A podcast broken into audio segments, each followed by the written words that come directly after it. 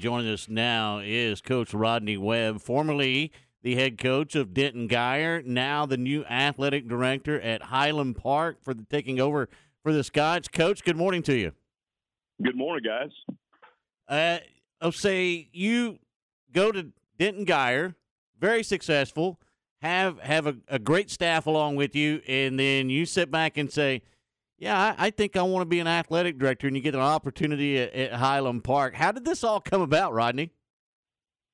Well, let me say first of all, you know, I'm and and and to add to all that, I'm walking away from a, a another potential uh, deep playoff run, if not, uh, you know, another state championship game appearance. So uh, it was a difficult decision. Um, you know, it came about when Johnny Ringo, who's been sort of a legendary athletic director over there, um, announced his retirement back in January, and uh, uh, you know, and, and and everybody knew that job has been open, and uh, you know, the, the folks at Highland Park sort of reached out and engaged my interest, and I didn't really know if it was something that that I'd want to do or not. Went over there and visited with them. Really, it, all this came about in the in the past six days. Went over there and visited with them. Uh, realized what a unique opportunity it was. Uh, obviously, the timing not great because you know uh, I did not imagine in a, in a million years that I would not be coaching this Guyer team this year. Um, but uh, felt like it was just an, an awesome opportunity, a unique opportunity uh, to sort of move into the next phase of my career. And I, you know, I'm still going to have an opportunity to impact kids, not necessarily on the football field, but but in all the sports. So I'm excited about this new adventure.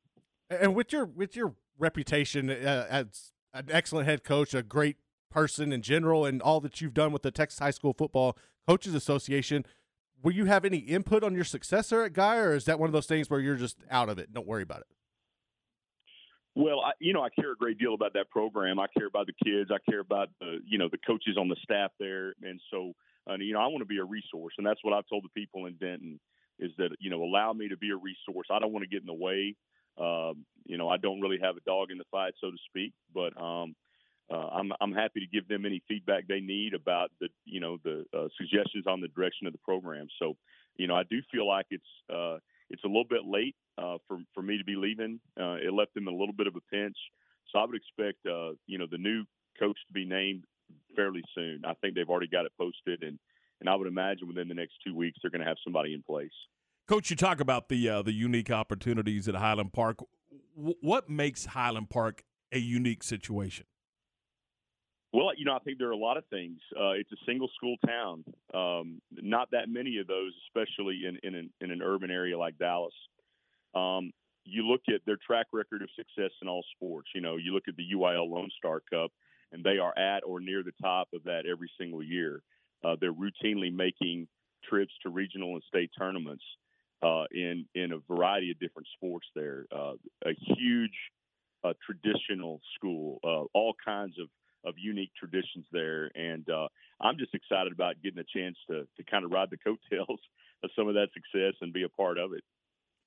Coach, one thing that's changed in, in in high school sports and in college sports is the transfer portal and giving athletes an opportunity to go from one place to another.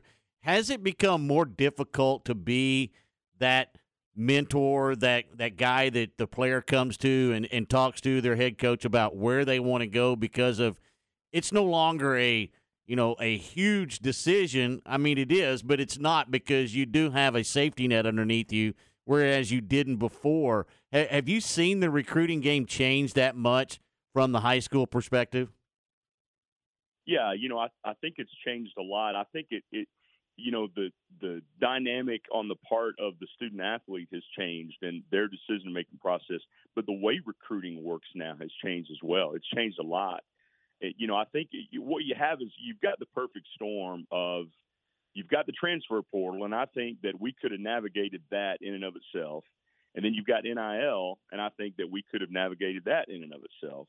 But the combination of the transfer portal and the NIL coming into play at virtually the same time uh, has really kind of turned recruiting on its head. And um, you know, I, I think uh, it's it's just a different landscape and, and I'll be honest with you, I'm not really sure that anybody knows what is the best, most sage advice that we can give to our kids at this point in time. And I used to be big on telling kids when you commit somewhere, that means something. You know that that's an engagement, and um, and and your word is your word.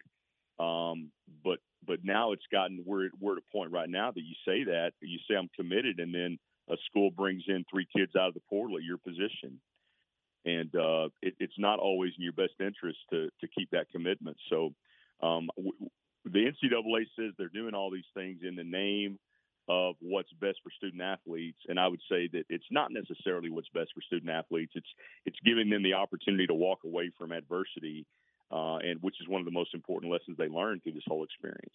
And kind of sticking with the the recruiting, we hear a lot about coaches and programs who embody the straight line recruiting philosophy, where the coaches are dealing directly with you know guys like you who are at the head of a program uh, at Guyer.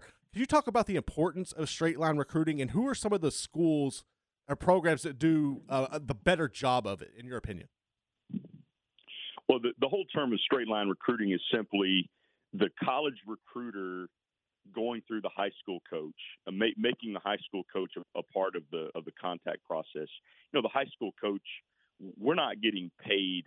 Uh, we're getting paid a salary to coach a team, but we're not getting paid to get a kid recruited, and and we're doing it um, as a as as part of our job description. And and uh, we know the kids better than anybody else. We know the kids better than any trainer, uh, any guy with a bag of cones and a speed ladder on Saturday afternoon at the park.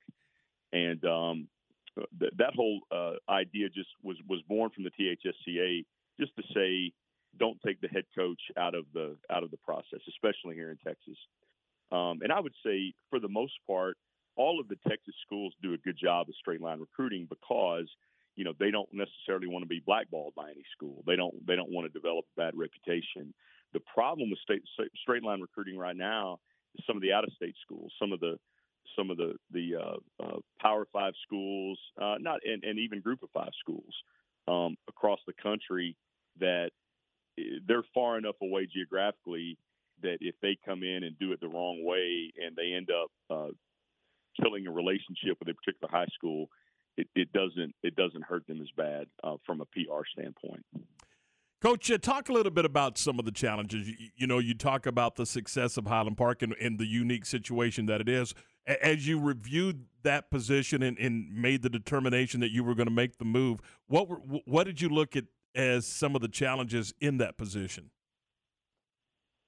Well, I would say to start with, you know, there is there is a, a lot of pressure for success there. I mean, they they are their expectations are high as they should be, and I would never want to be somewhere where the expectations aren't high. But at the same time, that comes with a responsibility that that you know your programs have got to be in good shape and they've got to be functioning at full capacity. So I think from that standpoint, you know that's a challenge there to maintain uh, or improve the level of success they've had. Uh, and then I think you know there, there's some unique things about Highland Park that that oftentimes they're a large 5A, uh, but some realignments they've been a really small 6A, which is where we're at right now, uh, one of the smallest 6A schools in the state. Uh, they're in a in a location where they're always the school that's sort of getting placed in a different district with the UIL, so they don't have a, a consistent uh, district that they that they play in. They always just sort of get moved east, they get moved south, they get moved west and uh, this particular alignment uh, in with the Richardson and Irving schools, and then with Jesuit. And so, um, you know, I think from that standpoint, it's hard to develop traditional rivalries at a place like that. And then the third thing I would say is uh, there there may not be another district in the state uh, that has been crippled more by the Robin Hood uh, bill than than Highland Park. I think it's something like 60% of the money uh, that comes in they have to give back to the state. So um, even uh, you know uh, an affluent area like Highland Park uh, has a very very difficult time funding things. So money is tight over there, and you've got to be very uh, money conscious when when uh, you know anytime you have an opportunity. Coach, you get reunited with uh, one Grayson Wells. How does that feel? that feels really good. I, I I I text Grayson when I when I got the job. I text him. I told him order number one is I'm going to fire you. so Grayson is a dear friend, and honestly, it's one of the things that I'm most excited about being over there. Uh, obviously, we we played together at Tarleton State way back in the day, And uh, I, I would like to add, by the way, that I beat him out. When I say we played together, you know, I got down there and beat him out, and he was my backup. So I won't let him forget about that. But uh, you know, Grayson's had a great career. He has been Coach Allen's right hand man all the way back to his days at Abilene Cooper, and it's just uh, you know he's been one of the real driving forces behind the success of, of Highland Park football over the years, and and uh, really excited uh, to get to spend more time with Grayson. What's one moment that stands out for you playing for the one and only Ward Whites over here? wow. Uh, you know, a lot of those uh, Tarleton times, what would stand out to me were more more the off the field things than the on the field things.